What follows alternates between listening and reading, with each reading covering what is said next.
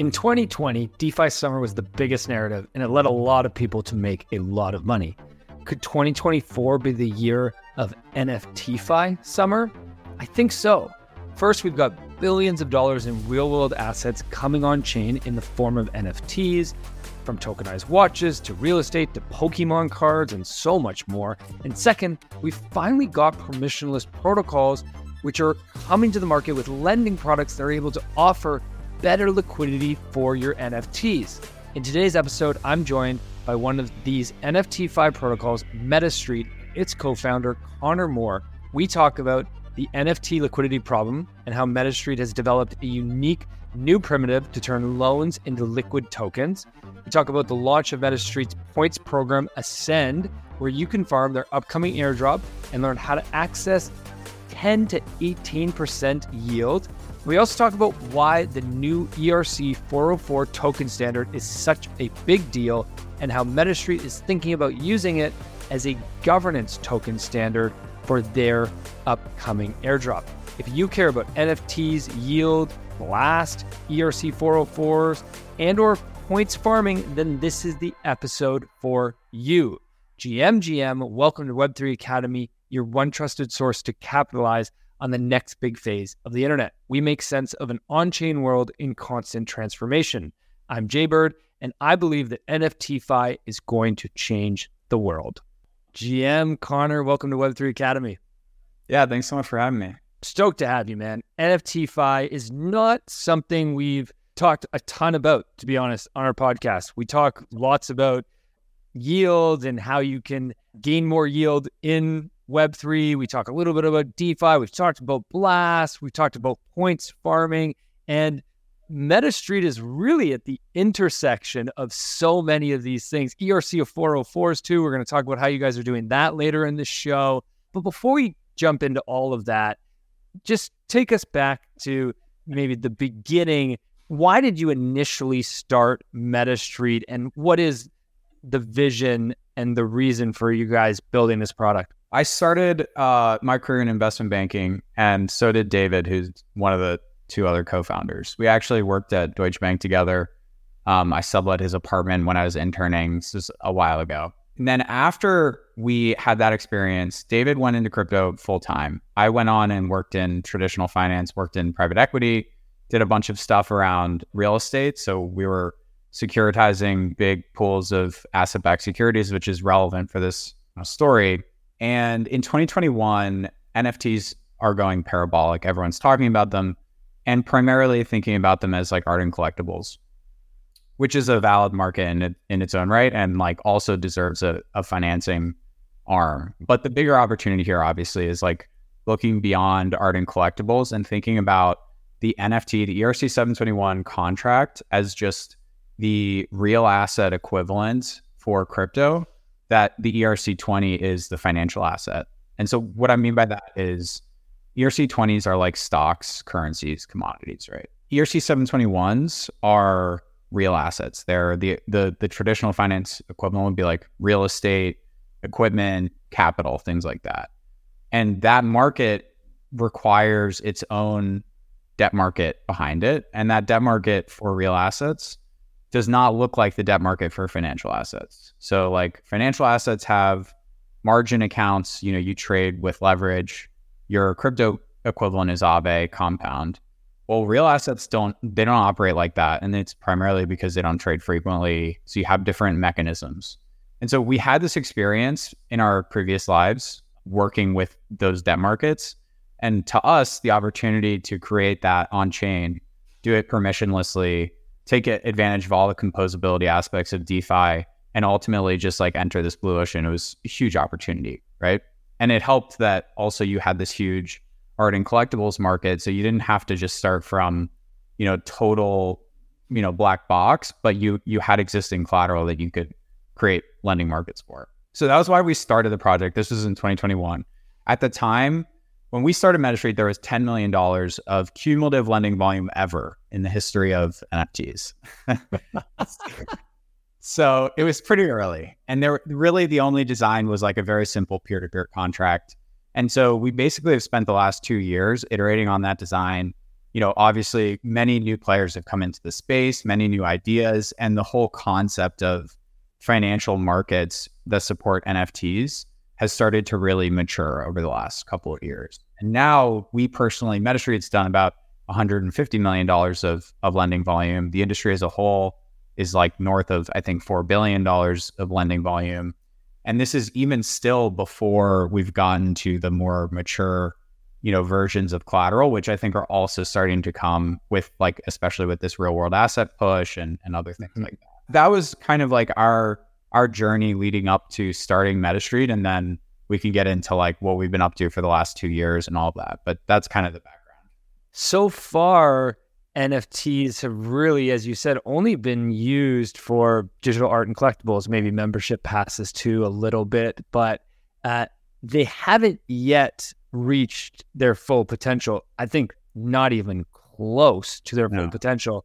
And so there's this coming wave of capital that's going to come in. And as you said, they need the ability to have more lending, more financialization of those NFTs, and that doesn't exist. Who, who, just so we know, who are the? You mentioned that there's about four billion in lending.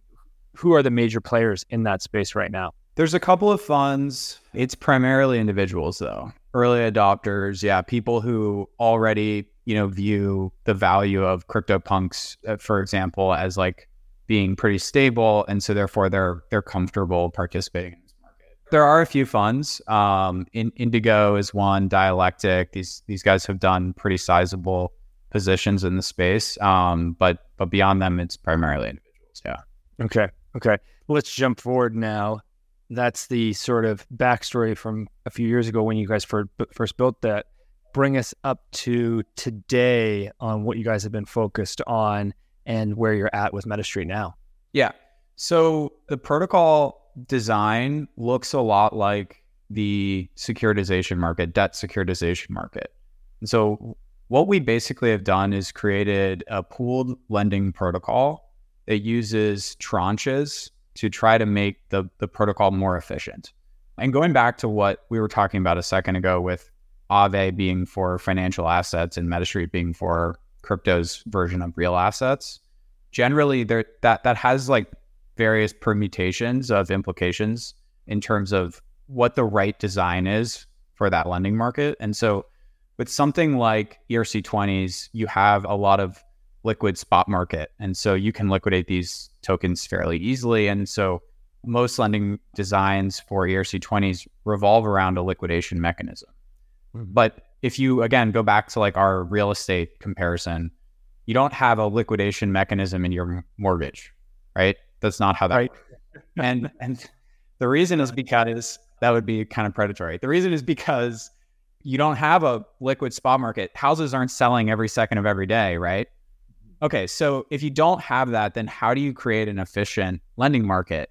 Well, the way you do it is you allow people to represent their risk tolerance via the, these tranches within a pool of capital. And so if I can say I'm willing to lend up to, you know, 10 ETH and you say, okay, well, I'm willing to lend up to 20 ETH. Now we have two people who are participating in the same loan, but have different risk tolerances and are working cooperatively. You're able to benefit from your position in a higher risk because you're going to get more interest income. And I'm going to benefit because I get to participate in that loan still but at a much lower risk threshold. That's like obviously should be create a more efficient market. So we basically used that concept and applied it to the entire protocol. So the way the protocol works is you have pools of capital that have these tranches in them, and then those pools are paired with NFT collateral. And the protocol is entirely permissionless. So I can create a pool of capital for any NFT contract that exists and pair that with any ERC20. And that's very important because, like, if you have these whitelisting mechanisms or you have voting by a DAO, fundamentally that really limits like what where you can go in the future, how you can grow. That's basically how the protocol works. And we've iterated on this a bunch over the last couple of years and have gotten to a place now where it's fully permissionless, it doesn't rely on oracles, and it has a dynamic interest rate that ultimately makes the capital like sh- should make the capital as efficient as possible. Right. Yeah. Lo- I love the focus. I mean, look, we have a natural problem that I think everybody can see here, which is that there's a liquidity issue with NFTs. I mean, maybe you could argue that there wasn't a liquidity issue during the NFT bull run of 2021. At that point, Blur going crazy, you know, okay, sure, that's much more liquid, but we definitely have this liquidity issue. And you guys are coming in saying, hey, we need to unlock more capital efficiency. And we built the protocol in order to do that. And you've done it quite smartly, I think, where the lender can choose their risk appetite, which really allows them to have choice in the way that, you know, how much yield do you want? What are you seeing in terms of the yield that people are getting from participating and using the protocol right now? Yeah. And so, and this is maybe one of the most interesting things like for your listeners is this market has the highest yields in crypto and it has for the last two years. And the reason is because it's really laborious. Like most previous to MetaStreet existing, the only way for you to really participate in this market was to go and originate loans one by one against like maybe sometimes assets that were as, you know, worth as little as $5,000. So most people don't have time for that, right? So it's pretty laborious and it is fundamentally more risk than creating uh, money market lending like Aave. The way that the Aave market works, you are never ever supposed to have a default, right? Like if there were to be bad debt on the protocol, people view that as a failure of the protocol. But that's not how most debt markets work. Typically, it, a lender is taking on the understanding that they are taking on possible risk. And the way that they make their money is by being a good underwriter and then making more interest income than they lose from defaults, right? So this product is really just supporting that kind of lending, which is the most in the traditional sense, it's the much larger side of the house. And crypto is just unfamiliar with it because to date, mainly it's been a margin account for leverage trading, right? So it's just like a different product. But ultimately, what that means is the yields here are much, much higher than what you could get, you know, depositing into a money market because you're ultimately taking more risk. And so across our platform, we typically see yields in the kind of the teens, ETH on ETH yields or stablecoins as well, ETH, Ether stablecoins in the teens. But across the market as a whole, like it can be much higher than that. Depending on the collateral type, you'll see north of 20 or even 40% yields. Wow. Wow, that's incredible. And now, as you said, not only is there some risk to this, there is uh, a financial knowledge that someone needs to have. We're not going to all of a sudden see the average degen who maybe is just farming tokens, but maybe doesn't have like a financial background or TradFi background, all of a sudden start to take on lending and participate in this type of NFT fi? Or do you think that's coming? Like, where do you, who are your users now? And do you think that it will go more mainstream in the future? Or is it going to continue to be more the TradFi people that are moving into crypto who are seeing this new way to access capital? Big picture, like long term, I think definitely the latter. But right now, we're seeing a lot of the typical crypto users onboarded to the platform. And the I think there's two main innovations that we've developed with this protocol. The first is just the, the way the pools work with these like tranches. Borrowers get one offer, but the lenders are split into many tranches. The second is that then the lenders can tokenize or are instantly tokenizing their positions when they deposit. So I deposit ETH and I mint my ETH CryptoPunk LP uh, position. We call them liquid credit tokens. So with the liquid credit token, now you've introduced the concept of secondary market liquidity for these lenders. And so it starts to look more like what a typical DeFi user is comfortable with mm-hmm. because there's this presence of a secondary market where I can trade out of my position. So we'll get into Ascend, but we just launched Ascend. It's our points campaign. And in the last 24 hours, we've gotten our TVL is now over 25 million, and we have about $3 million of Curve LP behind those positions. And so what that means is even though the, these depositors are depositing into a pool that will then possibly be locked into longer duration loans, the lender never bears that duration risk because they can trade out of it on on secondary market. And so the more the, the deeper that liquidity is for the secondary market, the more you like can think of this as just a normal crypto asset, normal DeFi token. And actually, like for people who are crypto native, the comparison I'd make here is Lido's staked ETH before you could redeem. So if you remember, Lido was creating all this staked ETH where people were staking, but this was before you could redeem your staked ETH, before the Beacon chain merge happened. And how did that work? I mean, th- those positions were fully illiquid, and yet staked ETH had a secondary LP position that was paired with ETH and staked ETH, and you could trade it in and out of that.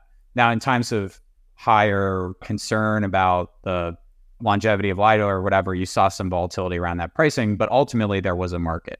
And as soon as you had that market, what happened? Staking rates went parabolic because now you have secondary market liquidity. I don't have to take on this duration risk and be locked into this underlying position. And so that's something that we're really excited about because I'm hopeful that it will bring a lot of capital into the space. And ultimately, it's just a much, if we can bring capital into the space through our protocol, you will see that people have a much easier way to participate in this market and not be originating mm-hmm. $5,000 loans every day and managing all this stuff and having an operational nightmare for that. Yeah, these liquid credit tokens that you guys have launched is it, it's a huge innovation, I think. And this idea of making these loans tradable and making them liquid is you're not stuck in your position. And I think the main thing that stands out to me is you're making them composable with other DeFi apps yes. and other tokens. And that is going to just lead to way more efficiencies. I think these are the type of innovations that gradual and then all of a sudden type thing, right? It feels like this is one of those moments. Tell us a little bit more about. I know you raised $25 million recently, you created these liquid credit tokens, you launched this, and now we have Ascend, this points program that you guys have launched. Lead us into maybe Ascend and how people can participate in that points program.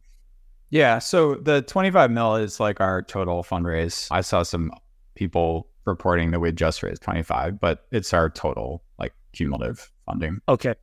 So, yeah, I think first I want to touch on the composability part that you were talking about. And I think the reason this is so important is because fundamentally, this is the advantage that DeFi has over TradFi.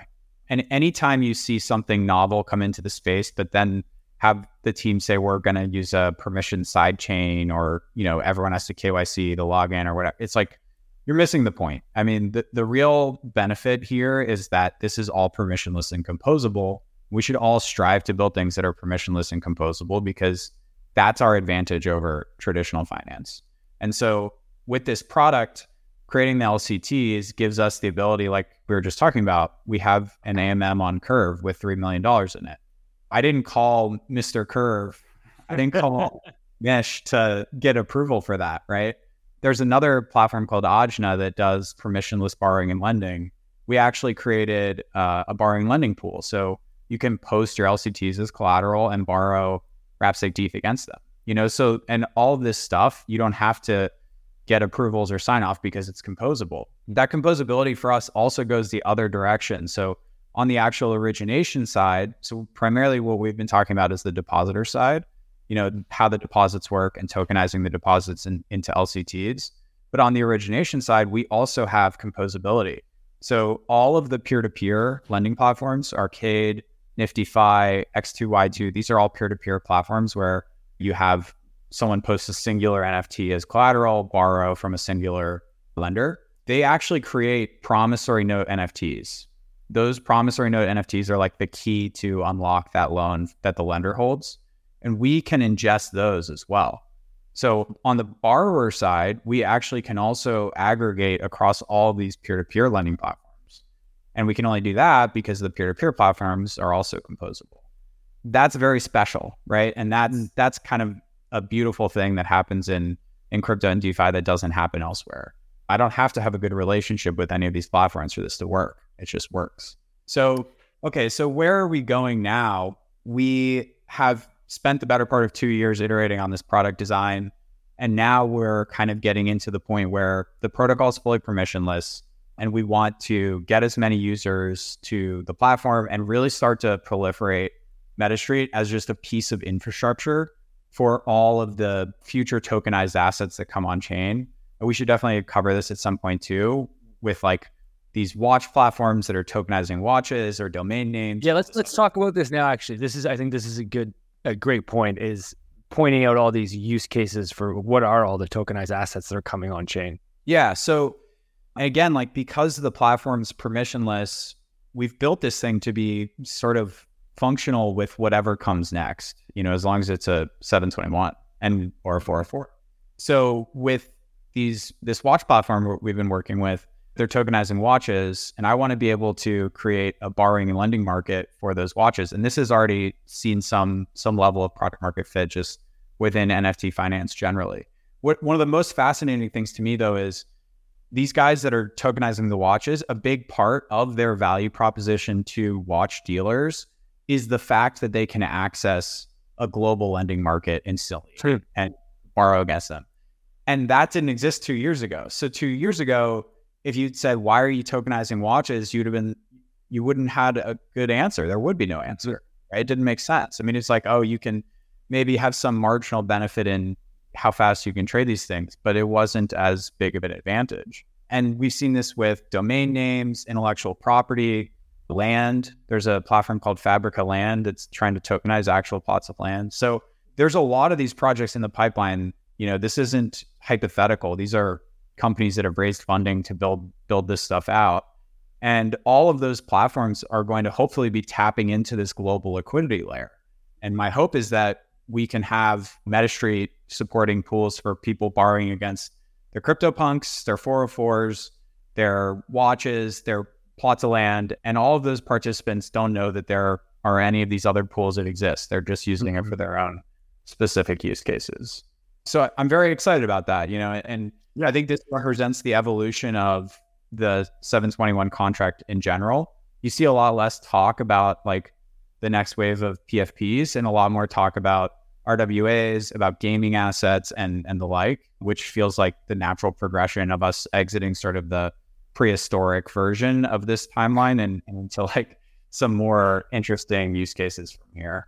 Yeah, yeah, I'm I'm glad to hear you say that. I don't think uh, everybody who listens to this show knows that our thoughts on PFPs as long-term assets. Like, sure, there is value in art, and that is one thing, but PFPs were a I don't know, maybe an unfortunate first use case for NFTs. Look, it brought a lot of hype and it was a lot of fun, but as you said, there is way more real world assets that have tremendous value to be brought on chain and have access to these markets. Watches just being one of many examples. We're not yet seeing the forest through the trees yet. And this is why I think a lot of people get caught up on NFTs. They try to describe them, they try to describe what is an ERC 721. And there's just so few use cases right now that they haven't we haven't yet been able to really see the tremendous potential of this which i think goes so far beyond what any of us even realize in this current moment like i think the future is we, we can't even imagine it yeah and it, you know the way we think about it is erc 20s are uniform things and erc 721s are unique things so wherever you can take the word thing to mean something else like what specific thing we are talking about. That's how broad this is. And sometimes we talk to people who say, oh, you know, you guys are tokenized or you're uh, lending to NFTs, but you also want to lend to real world assets or other other things that aren't NFTs. And the answer is they're thinking of PFPs when they say that, but they're talking about the same thing. It's going to be an ERC 721 contract regardless. So as long as you are supporting, are you creating a lending market that supports unique assets versus uniform assets, which are two fundamentally different designs, then kind of like the world is your oyster. I mean, you can take that in any direction you want. And again, it's not up to me even. It's up to whatever that tokenized asset platform is that wants to do that. Okay, so you're building this. I And I'm getting so bullish on MetaStreet as we go through this episode. You're building this, you know, underlying layer for NFTFi for NFT lending it goes so far beyond. It's so interesting. Yeah, most people just think about NFTs as PFPs. It goes so far beyond that into the future. Let's talk about you've just launched Ascend Your Points program prior to the release of your token, MSTR. tell us about Ascend. How can users get involved? How can they farm it? Tell us maybe about the integrations. You have some unique partners that you're working with this on. Lots to unravel here. So I'll, I'll let you sort of jump in. Yeah. So Ascend is a three month long points campaign. That was important to us to not drag things on into perpetuity, which I think people get frustrated by. So there's no that you know that that concept of like dilution um, because points are running for forever and all that doesn't apply here. And basically, it's just uh, it's everything we've talked about. I mean, it's the same core architecture, but it's just in a very very kind of gamified, simplified experience. And users are earning points by depositing into lending towers. Those lending towers have obviously you know steps to them, and that's kind of representative of of the tranches within the pool. The users can earn kind of this base interest of 10 to 17% yield. And then they get their points on top of that. They mint these liquid credit tokens and they can supply those onto Curve and LP them and earn additional yield from the Curve LP. They can borrow against them on Ajna, which is the permissionless ERC20 lending platform, and continue to, to loop that position. And then, like you said, over the next three months, we also have a number of partnerships that we'll be rolling out and because the LCT itself is tradable and composable, our users will be able to basically double dip and rehypothecate their funds and deploy them elsewhere throughout crypto. So we're going to have these available on Blast, as well as one of the AMMs on Blast, which is Thruster. And then there's another platform called Juice, which is uh, like a yield amplification platform to basically try to farm more points. So it's, you know, We've called it a point centipede. It's a lot of, uh, it, but you know, the goal here, right, is like to give users as many bites at the apple as possible and be able to use their money elsewhere as much as possible. One thing that I think is fairly novel with this concept of using LCTs is it gives the ability to move the value of an NFT to a layer two without moving the NFT. Interesting the way to think about that, right, is if you have a loan against an NFT, maybe it's not 100% of the value, but it could be up to maybe 70% of the value. And now I can take that token, move it up to an L2. Most NFT holders do not like the idea of moving their NFT to an L2 because they just worry about hacks and, you know, provenance risk and all this stuff. But that's a lot of money. And it's about $14 billion on L1. And none of the L2s have done a great job of creating kind of their own native NFT communities. And so this is kind of an opportunity. It's like you buy a house in Ohio and you get a, you know, a mortgage from a bank, but then ultimately who ends up dealing with that mortgage? You know, it gets securitized and it's traded every day on the New York Stock Exchange or the it's traded in New York as a bond. Right. So so like same concept applies here. You've got this NFT that is locked into a loan on L1, but now I can mint this LCT token. I can take it over to Blast and do some farming there. I could take it to another L2 and so on. So I think that's something that will unlock a lot of value and drive a lot of TVL up to these L2s, which they obviously want. Yeah, that's very interesting. We will make sure to put a link in our show notes to you guys put out a great thread today. We're recording this about just short of a week before this episode comes out. So if you're listening to this, Ascend would have been out for a few days, uh, but we'll put a link where you guys can uh, learn more about Ascend and all the details uh, and how you can participate. I got to give you a shout out on the uh, three month timeline and really focusing on not this like endless dilution. There's been so many projects that have just had no timeline on their points program, no timeline, and you just end up you end up with so many users getting so confused and so lost and so well well done to put the timeline on it and to make it simple. That'll hopefully lead more people to participate. Yeah i mean we're users ourselves right? So we're familiar with the um the market's opinion on those things we don't want things to get drawn out. You know, I, I know people are trying to get a token and we want to just run the points campaign in a tight and timely fashion. Yeah, I love it.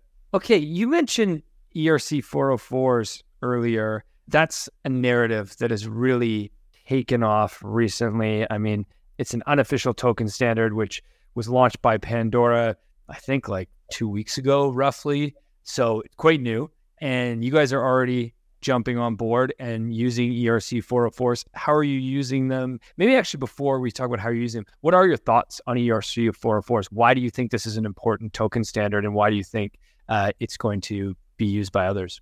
So I think it, it, took off because for as long as NFTs have existed, people have tried to fractionalize them, hmm. and they want that ERC20 trading volume that that you don't get on NFTs. It's never taken off, and the reason has always been because the approaches have been taking existing 721s and then tokenizing them. And that requires, like, even though it might seem like a small step, the incremental friction in UX to do that is really high. You have to get all these people that bought these NFTs to go and do this. I mean, they might just not do it, right? And there's nothing you can do to stop them. So we've seen that like NFTX was one, Tessera was another.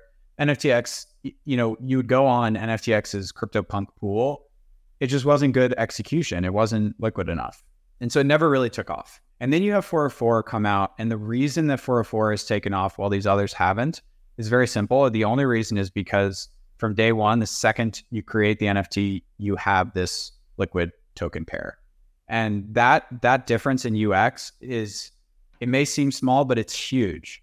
And so as a result, all these people got so excited and you saw a bunch of these projects launch over the last couple of weeks. And it remains to be seen like what kind of staying power they they obviously have. Mm-hmm. I will say that the one thing that the 404 does not do is it does not maintain uniqueness of token ID. So if I burn a 404 NFT, I don't get the same the same NFT back.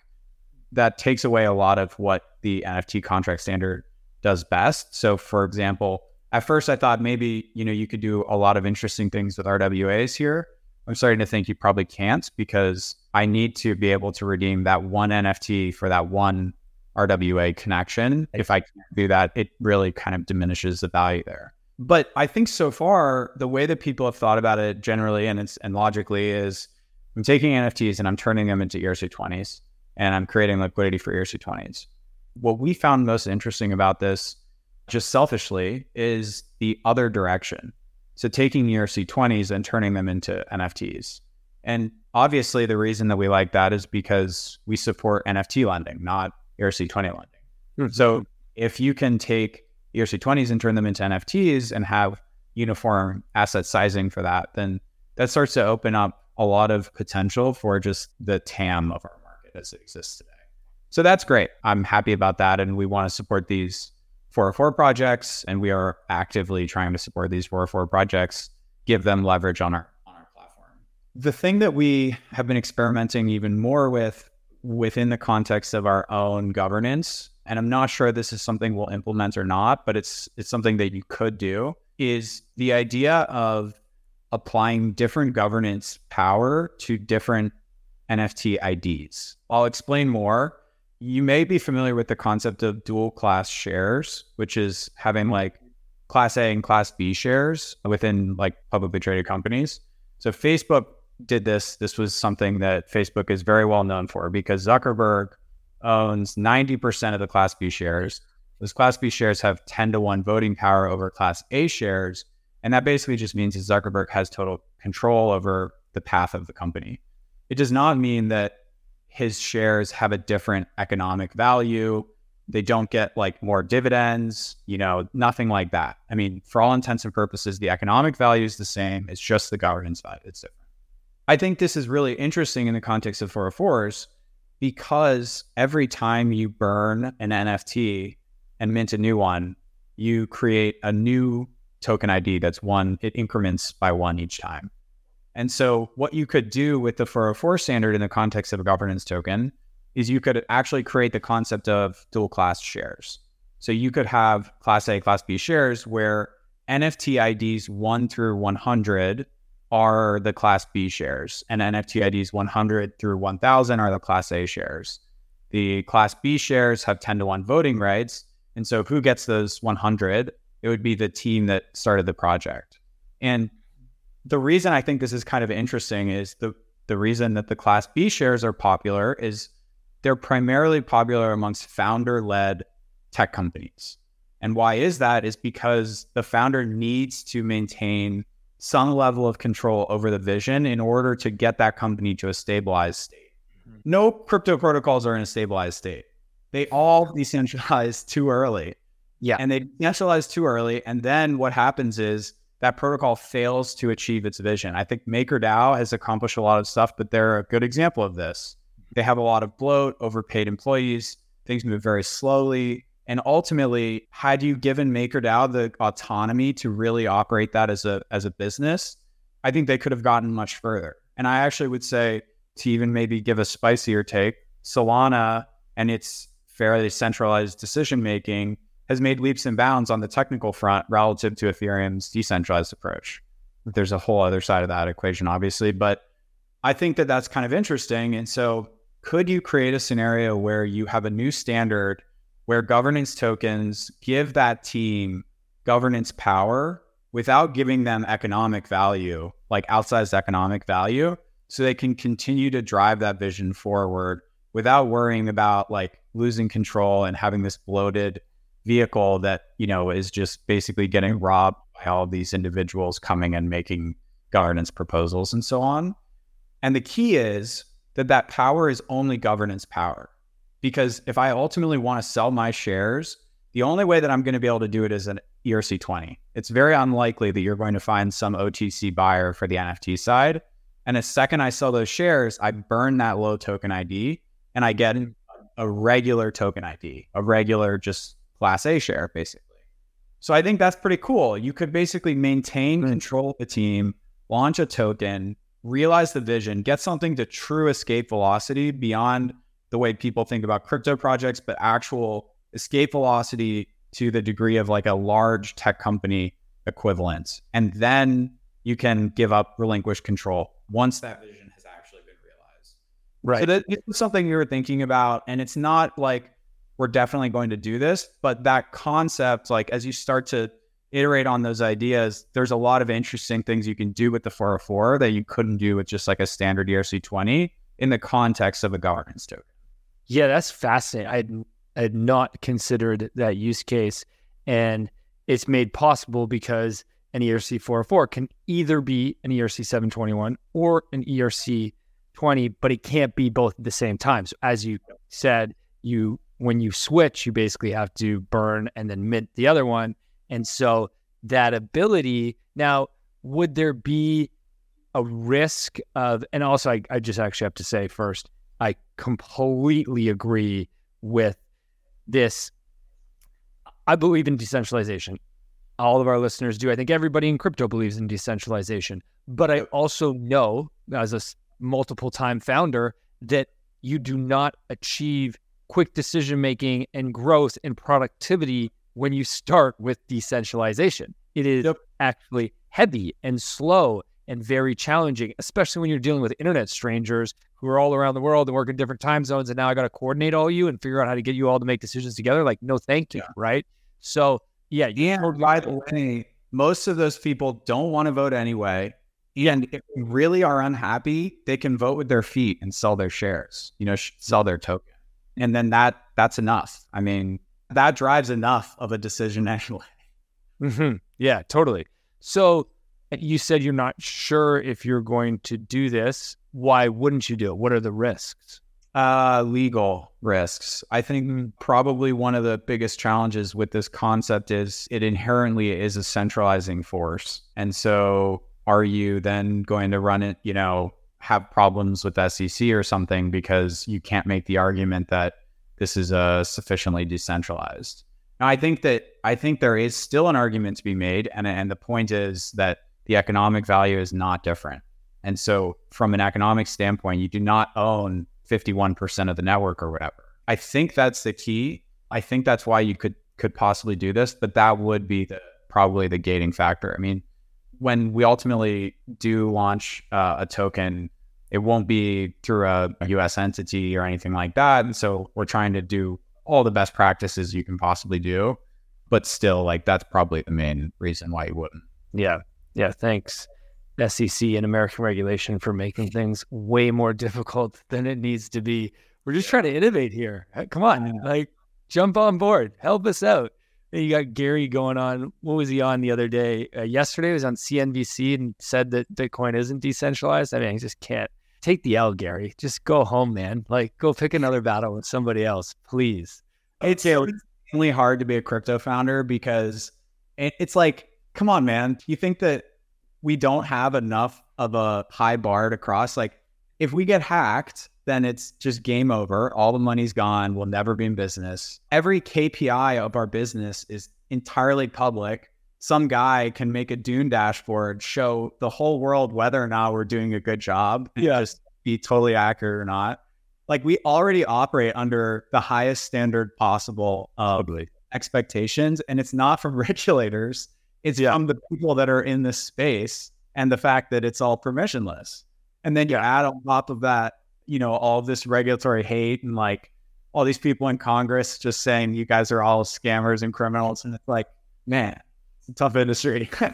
so tough. It's so tough. I really empathize with founders like yourself. Not to mention, when you do launch a token, now you also have a whole bunch of shareholders, and I'll put that in air quotes, who are yelling at you constantly on Discord and on Twitter for not making their price go up when they don't understand really what you're trying to do and what you're trying to build. You know, it's being a crypto founder, it's like being a a, a founder of a public company and a founder of a startup at the same time. Well, everything is also on chain and can be accessed by anybody. I mean, it's just, yeah, it takes it takes big balls. So kudos to you, David, and your other founders. Like the protocol, at, at least it's fully permissionless. And that's something that not everyone can say. You know, everyone will claim, but I can actually like academically defend that this protocol does not need me or anyone to work properly, and neither will the governance token, right? I mean, for all intents and purposes, we'll have some admin fee that you can turn on if we wish, but or if if the token holders wish.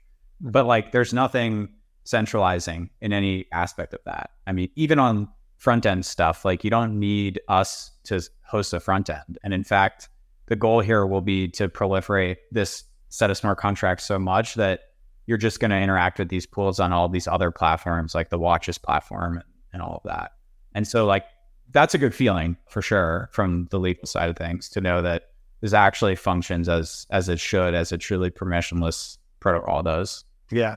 Yeah. k- Kudos to you and the team. It's super impressive what you guys have built, and you've done it in so many of the right ways. Before we, we wrap up here, I just want to give you a chance to uh, tell people where they can follow you on Twitter, tell people where they can learn moore about MetaStreet. We'll obviously put links in the show notes, but the floor is yours to give any shill that you would like. yeah twitter at conor underscore more or metastreet is at metastreet.xyz i would just encourage people to like follow us hop in the discord we are insanely responsive so you know if people just want to come in and have no clue how anything works and ask questions and get tailored responses like we like doing that so we just want people to like explore this space get excited about it the way we are excited about it and excited about kind of the potential here and ultimately become users and like earn a lot of yield. Ideally, you know, we want to create products that make people money. So we're totally open book. Awesome. Okay. We always like to finish with a, speed round, just some fun personal questions. Sometimes I let our guests prep for this, but you didn't get a chance to prep. So this is really off the cuff. Okay. First one, uh, since since you're an, an NFTfi platform, I got to ask the obvious: is is there any NFTs that you have that you would never sell? I have a uh, a soulbound KYC token that I cannot, which is a plug for a platform called Quadrata, which I think very highly of. They're doing KYC off chain and then creating a soulbound token, which ultimately means you can do stuff like unsecured credit, which is something that we are also exploring and want to do. But no, I, I have like some POAPs and buff, Bufficorns from ETH Denver and that kind of thing. Like all very event driven collectibles. David and, and Ivan, both the, my co founders, have multiple crypto punks, but I don't have a crypto punk or anything like that. But yeah, probably just the random event driven collectibles. Cool. Okay. One prediction for 2024 Definitely Bitcoin all time highs. I think that's, in this in 2024. You think? Yeah, for sure. I'm pretty bullish on Farcaster. I think Farcaster will end up doing super well. And I think that between MetaStreet, Arcade, NFTfi, these NFT platforms, a big part of narrative and conversation within crypto is whether or not there's something to speculate on. To date, there has not really been. I think with all of these platforms kind of reaching that DAO stage, that decentralization stage, and hopefully launching governance tokens, you're going to see a lot more conversation about this stuff. Hmm. And a lot of people also will make that same leap that we've made of it's not just CryptoPunks, it's not just these, you know, art NFTs, but there's fill in the blank other things and getting excited about that. So is is this going to be NFTfi summer? We've had DeFi summer. Yes. Is that what's coming? It will be NFTfi summer. I love that. I love that. I'll, I'll start pushing that narrative as well. Okay, last question. If you had a billboard that 1 billion people were going to see, what would you write on it? I think it would be something around just being like self-sovereign and owning your own, you know, your own future, owning your own assets. I really feel like in today's day and age, this is becoming extremely topical. Crypto has become extremely bipartisan. There's all sorts of implications of freedom associated with it.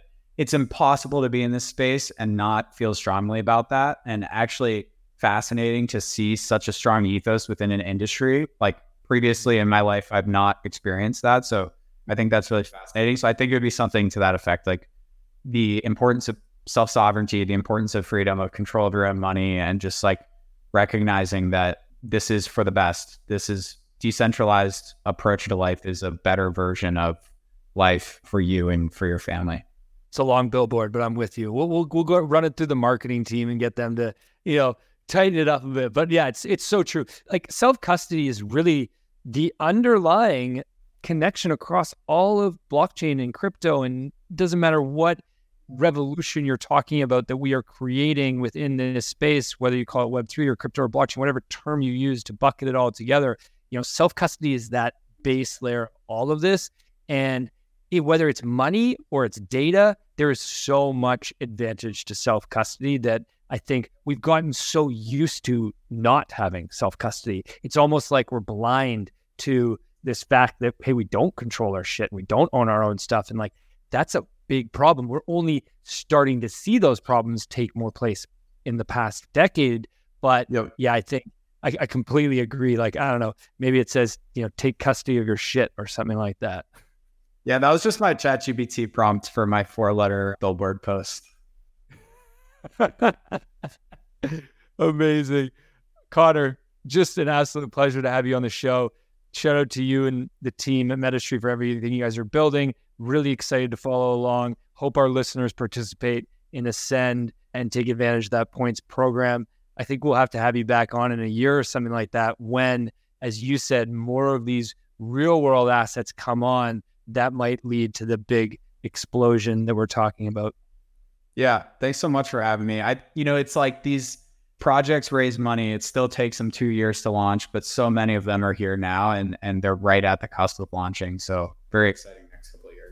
Rock on, my man. Thanks so much for listening, and everybody, have a great day. Thank you for listening to Web3 Academy, your one trusted source to capitalize on the next big phase of the internet. If you enjoyed this episode, please share it and subscribe or follow so that you don't miss the next one. While you're at it, there's a link in the description for our free newsletter where we provide timely and relevant Web3 insights so you can confidently build and invest in Web3. Make sure to subscribe today. One final note. This podcast is for educational purposes only, and nothing we say is financial advice. Crypto and Web3 are risky, and you should never invest more than you're willing to lose. Thank you, friends, and see you in the next one.